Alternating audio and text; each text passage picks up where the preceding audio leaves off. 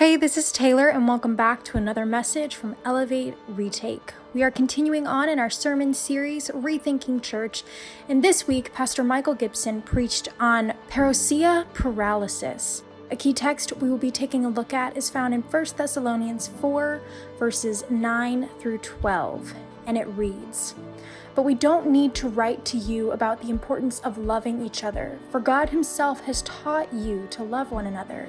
Indeed, you already show your love for all the believers throughout Macedonia. Even so, dear brothers and sisters, we urge you to love them even more. Make it your goal to live a quiet life, minding your own business and working with your hands, just as we instructed you before. Then people who are not believers will respect the way you live, and you will not need to depend on others." Your engaged question as you listen to this sermon is, how do we live a life of love in the face of the pending Advent? Father in heaven, uh, we we gather today to worship and come to you, and we also we want to lift up the Duran family to you as they've experienced um, a, a tragic loss. May you come close in the midst uh, of grief.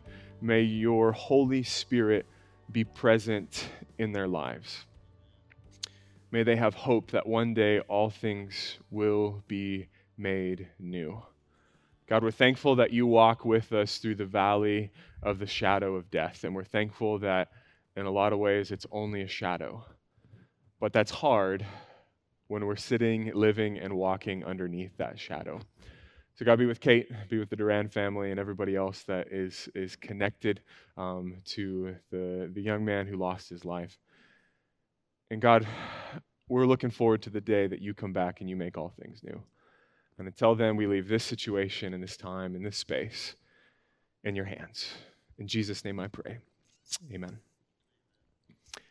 Here's the question that was asked a moment ago. How do we live a life of love in the face of the pending Advent? How do we live lives of love knowing that Jesus is coming back? He's coming back soon, right? It's in our name, Seventh-day Adventist. We look back to the first Advent and look forward to the coming Advent of Jesus Christ. But sometimes we can take our eyes off of what God has for us right in front of us. We're going to wrestle with that just a little bit today as we look at parousia paralysis. Now, you might recognize the second word, but not the first word. And to pick that up, we've got to look at the context of First Thessalonians. We've been talking about it over and over again. Pastor Kugler mentioned it last week. Every single chapter in the book of First Thessalonians finishes with the parousia, the second coming of Jesus, this picture of Jesus coming back again. And for us, it gives us a lot of hope, right? We come to the end of every chapter, there's this final kind of climactic moment. Aha, Jesus is coming again. But maybe, just maybe, could that look at the second Advent, the parousia, cause a sense or a living in paralysis? We're so focused on something to come that we miss what's right in front of us. Today we're going to look at how we live that loving life in the face of the second Advent. And you bet the Thessalonians believed in the second coming of Jesus. But there might have been something that caused them to be distracted. I remember uh, a few years ago, and when I was uh, a little bit shorter, there was one particular thing that I really, really wanted for Christmas. The iPod Touch had just come out. All my friends had it, and I thought, man, it'd be really cool to have an iPod Touch. And so, you know how you nonchalantly, every time Christmas comes around, maybe you went to your parents and you said, Mom, Dad, you know, I, I've been thinking, you know, I've just I've just been thinking, you know, not too seriously about it, but it might be cool if I could have, or I could get, you know, X, Y, Z. And for me, it was that iPod Touch. And I remember it was Christmas break, and uh, I spent a lot of my time researching. I knew exactly which one I wanted, what color it was going to be, uh, how much memory was going to be on it. I knew exactly what apps I was going to install on it. I mean, I had I had the list down. Some of you resonate with this. Or am I, I'm crazy, right? It's just me? Okay, thanks. Yeah, it's just me. All right, I'll uh, I'll deal with that later. But I told my parents, I was like, this is it, this is it. And I remember that Christmas. And the only thing that sticks out in my mind is that I did, in fact, not receive that iPod Touch. Don't remember any, yeah, oh, right, yeah, thank you, thank you, I appreciate that. I don't remember anything else. The only thing I remember that year was that I didn't get it. And I texted my dad yesterday. I was like, hey, do you remember that Christmas that you didn't give me the iPod Touch? And he's like, no, but that was a good thing, right? And I was like, yes, actually it was. It was a good thing. I didn't need it. I thought I needed it, but I didn't need it. But thinking back and looking at the, the text that we're going to be diving into today, there was something that Christmas that caused me to miss out on having other memories. Because I'm sure we sang the Christmas carols. We gathered around the tree. We, were, we read the, the Christmas story, and we, we celebrated the birth of Jesus and, and family and community together, but I don't remember any of it. All I remember is I didn't get what I asked for. And could it be that the second coming could become to us like the iPod Touch became to me many, many moons ago? Now, we could be so focused on it. We could say, yes, next, whenever the next date is, Jesus is coming, that we're so focused on that that we miss out on the lives that Jesus has called us to live today. Now, don't get me wrong. I one hundred percent believe in the second coming of Jesus. I am looking forward to that day as much as you are. But I had to wrestle this week with how we hold tomorrow and today in both hands, and we mix in the past there as well, and how our hope for the future perhaps balances out our work in the present, and our remembrance of the past enables us to make better decisions as we move forward. So today we pick up our passage in First Thessalonians chapter four, verse nine. First Thessalonians chapter four, verse nine. I'll give you a moment to turn there. I'll be reading from the New Living Translation. Whatever you've got in front of you is fantastic. It's on the screen for those of you here and watching at home, by the way. Those of you watching at home, super glad you're here. Super glad you're here. Here we go. First Thessalonians chapter four, verse nine. But we do not, we don't need to write to you about the importance of loving each other, for God himself has taught you to love one another. So imagine everything that Paul, Silas, and Timothy have written to the first, the, the, the group of the first Thessalonians, uh, the Thessalonians, there weren't ones and twos. Leave that one aside. To the Thessalonians, he says, there's one thing that we don't need to write to you about, and that's about your love for each other. The Thessalonian people were a loving people. They were a loving church. Paul says, Silas says, Timothy says, we, we don't need to write to you about it. And in very poetic style, he says, we don't need to write to you about it, but we're going to write to you about it, because there's, you know, you've got a lot of it good, but there's just a little bit that you need help on. And here's the thing about the love that the Thessalonians had for one of another, one another. It was so real and raw and authentic that it caused Paul, Silas, and Timothy not to say, you know, you read from Scripture and you've got this love. Oh yeah, you're just you're just a really loving people. It says, no, for God himself has taught you to love one another. There's a sense in this passage that, yeah, Jesus, the Messiah, the one who came, perhaps could have influenced them. Yes, God writing through Scripture could have been a part of their understanding of love, but there's this sense that the Holy Spirit has come beside this people group and has taught them, has shown them the way to walk in love. And I don't know about you, but that's something that I can hold on to. That God himself might teach me something. God can use Scripture, he can use people around us, but to think about the Holy Spirit being involved and active and present in our lives. There's, I mean, it, it's good to be with y'all, but there's nothing better than to be led by the Holy Spirit. I'm thankful that I was led by the Holy Spirit to come here, right? And this is kind of the theme of Scripture. The overarching narrative is that God wants to be personally involved with his people. He wants to be personally involved with you and with me. We see that in Isaiah chapter fifty-four, verse thirteen. I will teach all of your children, and they will enjoy great peace. God promises that he will teach his people. And the thought continues in Jeremiah thirty-one, verses thirty-three through thirty-four. I will put my instructions deep within them. I will write them on their heart. I will be their God, and they will be my people. They will not need to teach their neighbors, nor will they need to teach their relatives, because I, the Lord, am the one who's teaching them. God's covenant for his people is a very personal covenant, a covenant that says, we're in this together, and I'm going to be walking beside you each and every step of the way. It's not enough to have a, a set of good writings sitting on our shelves that we open occasionally or, or come to church and read together. That's, that's good. But to think about God's love and God's law and the ways of Jesus being written on our hearts, to the fact that we don't even have to think about being loving, that we don't even have to think about being children of God. It's part of our identity. In the same way that we don't have to maybe think about walking in the door today, or you didn't have to think about trusting the pew that you sat on, you just became very aware that you have complete and utter trust in the thing that's holding you that you're sitting on today.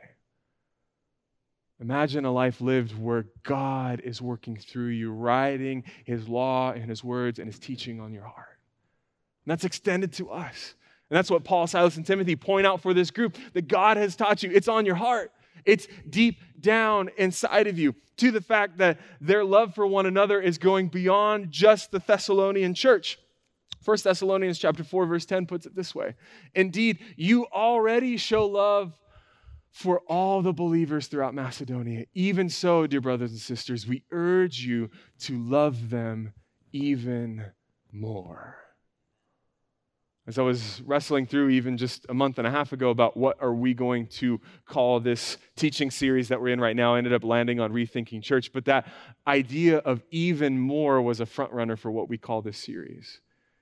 Because Paul says, hey, you're here, and that love that you have for one another is good. You need to have that.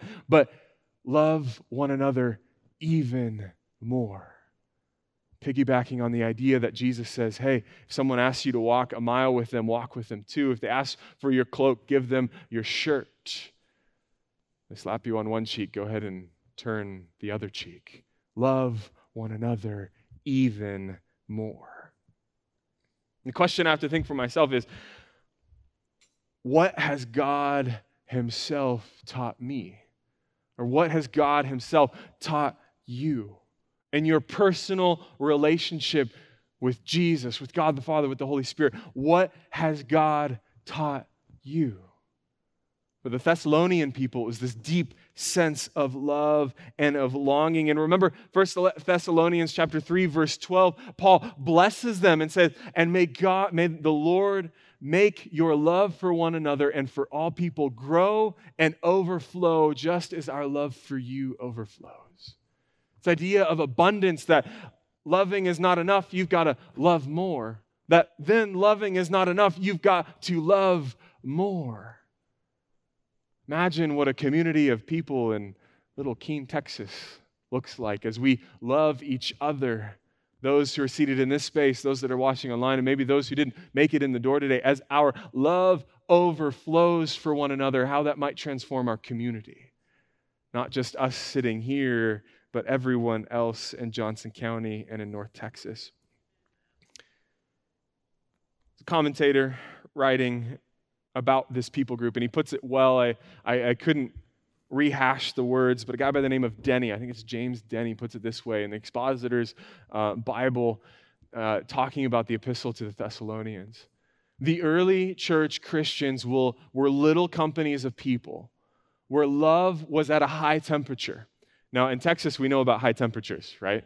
So let's just take our experience from the past week and say, okay, instead of heat, we're going to make it love, all right? So love was at a high temperature, where outward pressure very often tightened the inward bonds. We've talked about persecution, about the, the troubles that they've experienced, right? The outward troubles that they have had have caused them to bond even tighter, and where mutual confidence diffused continual joy.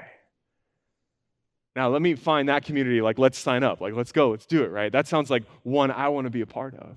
And it's one that I hope and that we as a community aspire to be at Keen Church and at Elevate, that we would be a place where the love temperature, we're breaking thermometers, not because it's summer, but because we can feel the love. where we're tightened together that no matter what happens on the outside, someone in our community this week has experienced great loss. That brings us closer together, and where our confidence in one another, where we can bear each other's burdens, continually diffuses joy. Now, some of y'all have the, the little essential oil diffuser on your desk at work or maybe at home. You know, like, let's dump some confidence in there so that joy can be diffused throughout our community. Here's where the parousia comes in, the second coming of Jesus. Because this is a beautiful picture of a loving church. But Paul's got some words for this church, because potentially, yeah, that you've been loving each other very, very well, but your look forward has in, has hindered where you're walking currently. And we've got to wrestle with this one a little bit. The pending parousia, the pending Advent, the coming of Jesus, perhaps had become a distraction to them. And for some in this very, very loving church, they had become paralyzed. And I think this paralysis might be too familiar to us, or might be a very, very tangible reality for us, because I, I think there's two extremes when we look to the second coming of Jesus. There's the one that says Jesus is coming very, very soon.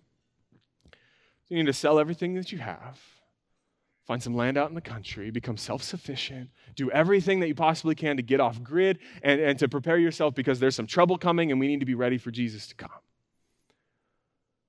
Perhaps one extreme. The other one says, it's been two thousand years. You know, I grew up hearing that Jesus was coming soon, and soon seems to have happened already. So, you know, I'm just going to kind of keep doing what I'm doing, because that soon, I'm not sure that the church understands what soon really means. Because if soon meant soon, then it would happen, right? Wherever you find yourself on that spectrum, as my dad would often say growing up and hearing him preach, there's a ditch on either side of the road. And either place we find ourselves does not enable us to propel forward in mission and to be a group that's intrinsically and built to love our community around us. And Paul, Silas, and Timothy offer three ways that parousia paralysis, though it's kind of hard to say, parousia paralysis can be healed. He lists it in the next verse, First Thessalonians chapter four, verse eleven. He puts it this way: make it your goal to live a quiet life, minding your own business and working with your hands, just as we instructed before. We're going to take some time to break this down, and then Paul's got one final stinger that he has for this church. But that first line, make it your goal to live a quiet life. Some of us don't struggle with this at all. You're very content. You're at home. It's peaceful. It's quiet, not out and about. And there's others of us that are bundles of energy and like, let's go be with people and, and let's, you know, crank up the music. Let's, let's get a cacophony going on. Paul says, hey, make it your goal. Make it your ambition to live a quiet life. And it's interesting how the Greek words are, are put together in a form that it almost could be have an ambition to have no ambitions. Doesn't quite work, right? Because if you have one, then you can't have another. But there was a group of people living in Thessalonica who lived in a state of perpetual excitement that Jesus was coming, and every single people, every single person around them needed to know about them. Have you ever maybe sat next to someone, and don't look to your left or right, but have you ever sat next to someone who maybe has uh, like a nervous energy? And just because they're nervous, you start to become nervous? And maybe they're sitting behind you or in front of you, and you keep looking over like, why should I be nervous?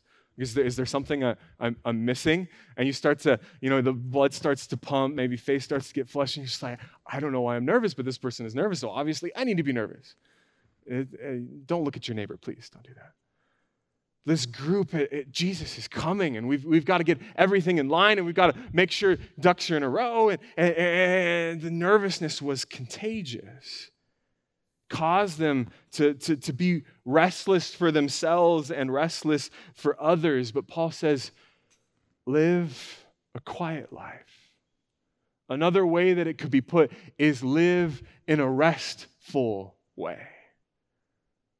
And a lot of times in, in Seventh-day Adventism now, Seventh Day is in our name, right? We talk about the Sabbath and what the Sabbath means. And for us as a collective, it's been a, a day of worship that we come together. But the Sabbath is that, yes, but it's so much more. It's a weekly reminder that we can't do it on our own, that we need to rest, that we need to slow down, that my value is not made in what I can produce during the week. My value comes through Jesus breathing rest into my soul. And that's why we take a twenty-four hour sundown Friday to sundown Sabbath to set everything aside. And we could ask everyone in this room what your Sabbath looks like, and it's going to be different for each and every one of us. No judgment, whatever extreme that you're on, but the important thing is to remember that the Sabbath is more than just a communal gathering, it's a communal resting. That we can step through the doors and leave the baggage of the week outside and say, no, this is a space where I come to rest. And we're propelled into the coming week, then working from rest, not working for rest. The author of Hebrews puts it this way, Hebrews chapter four, verse thirteen. Let us therefore make every effort to enter that rest so that no one will perish by following the example of disobedience. Work hard to rest well. That's what the author of Hebrews says. Have the ambition that Sabbath is more than just a day. It is a day. There's significance to that, that we set aside the seventh day every week. But it should well inside of us a lifestyle that's filled with peace and stability. How many of us could use some peace and stability this morning? Amen? You don't have to raise your hand. It's okay. It's okay. The second thing that Paul tells this group of people, yes, live a quiet life, but he continues on in verse uh, eleven. He says, mind your own business. And uh, some of us, again, there's two ditches, two extremes. Some of us wrestle with this. Others of us don't. There's a group of people in Thessalonica that had become busybodies. People going around looking at each other's business, saying, are you ready for Jesus coming? Do you have your life in order? Mm, I saw where you were walking the other night. You're not going to be ready. You're not going to be ready. Sometimes our look at Jesus' second coming can enable us to then meddle in other people's lives. And we dig around in the details, and, and as Jesus put in one of his parables, we're so worried about the speck in our brother or sister's eyes, but we're forgetting that there's a log in our own. Paul, Silas, and Timothy says you need to have a singular focus, and that's it comes back to here. Don't worry about your neighbor. Don't meddle in their business or, or, or worry about them. Yeah, care for them, but your business is your business, and their business is their business. We are responsible for ourselves, for our family, to the extent that God has given us the ability to care for them. And past that, got to let some people go. We got to let others make their own decisions, always accepting in love and bringing back into the fold in the community. But if we have a check at the door every time you go in where it's a checklist of, of where have you been this week and what has your business been up to, I think we've fallen short of our calling. The third thing that Paul points out in verse eleven, Paul, Silas, and Timothy, it says, work with your hands, just as we instructed you before. Remember in First Thessalonians chapter two, Paul says, I didn't want to be a burden on you, and so I worked hard so that there was no misunderstanding here that I'm not bringing the gospel here for an exchange of money. No, no, no, no.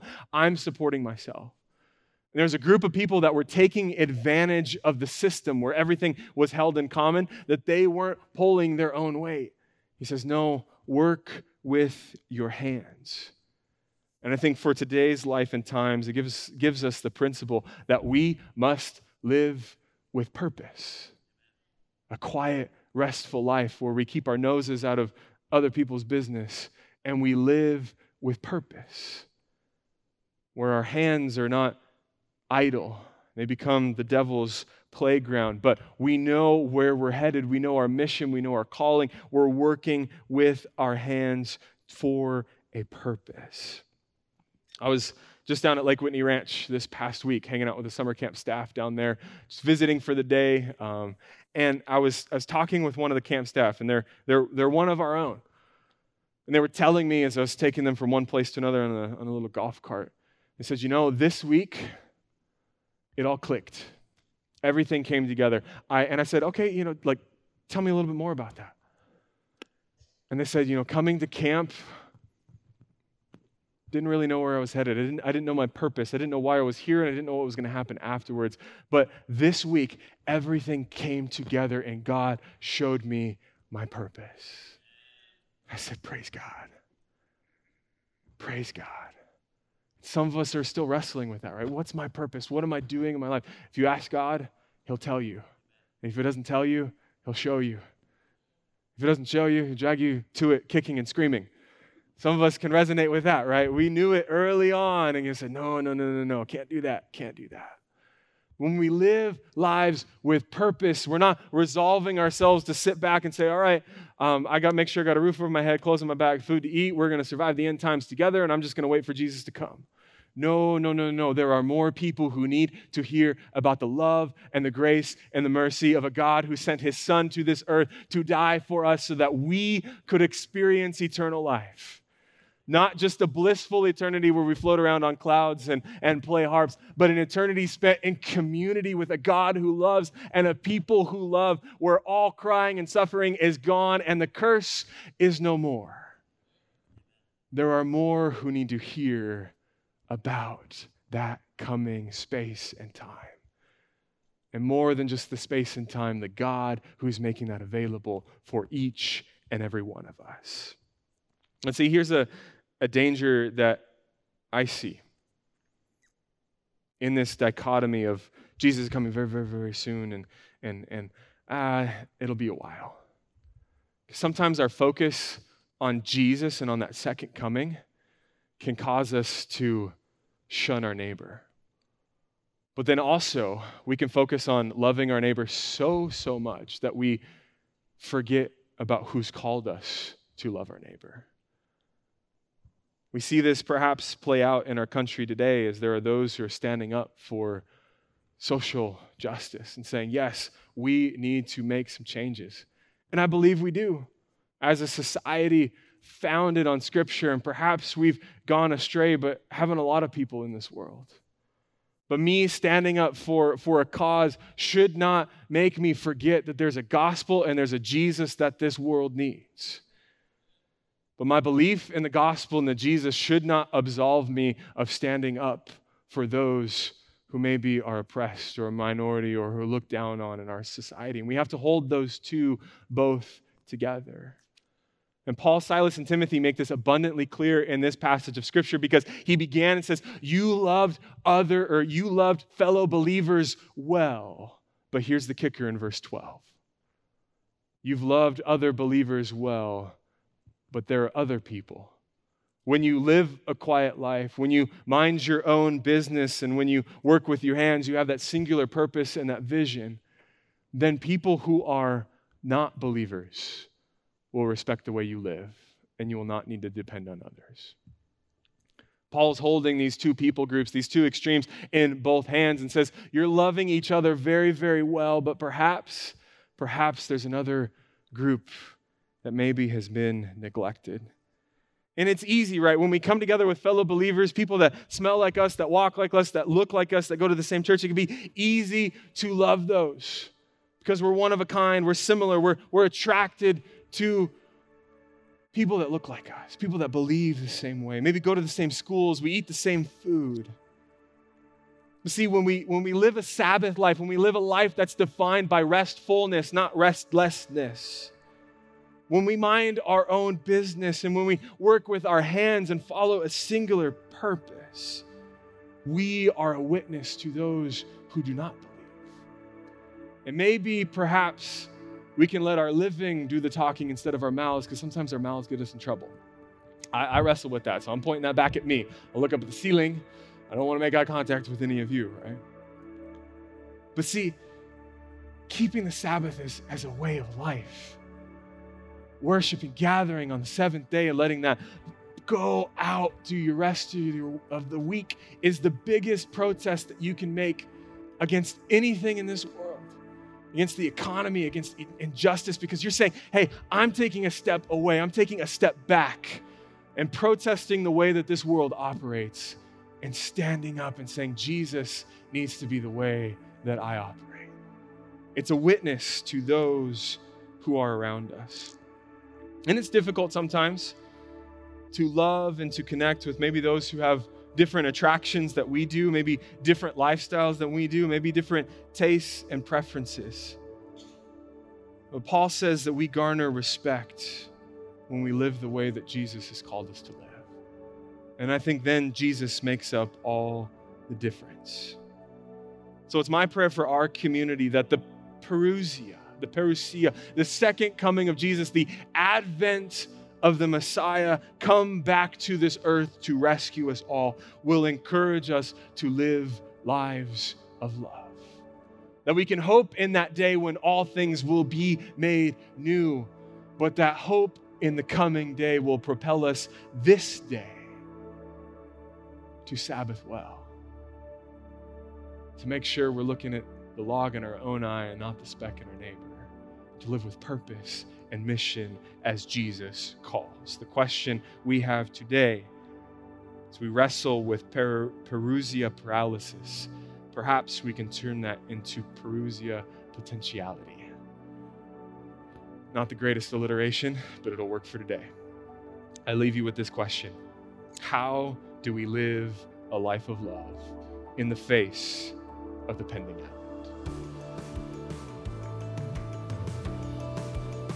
Thank you so much for that amazing message, Pastor Michael. What a blessing. I hope you enjoyed it as much as I did. Thank you so much for listening to this episode of Elevate Retake. Tune in later this week where Pastor Michael will sit down and just talk about this with some young Adventists and really dive a little bit deeper into this idea. Again, thank you so much for listening and supporting the ministry here at Elevate. Have a blessed week.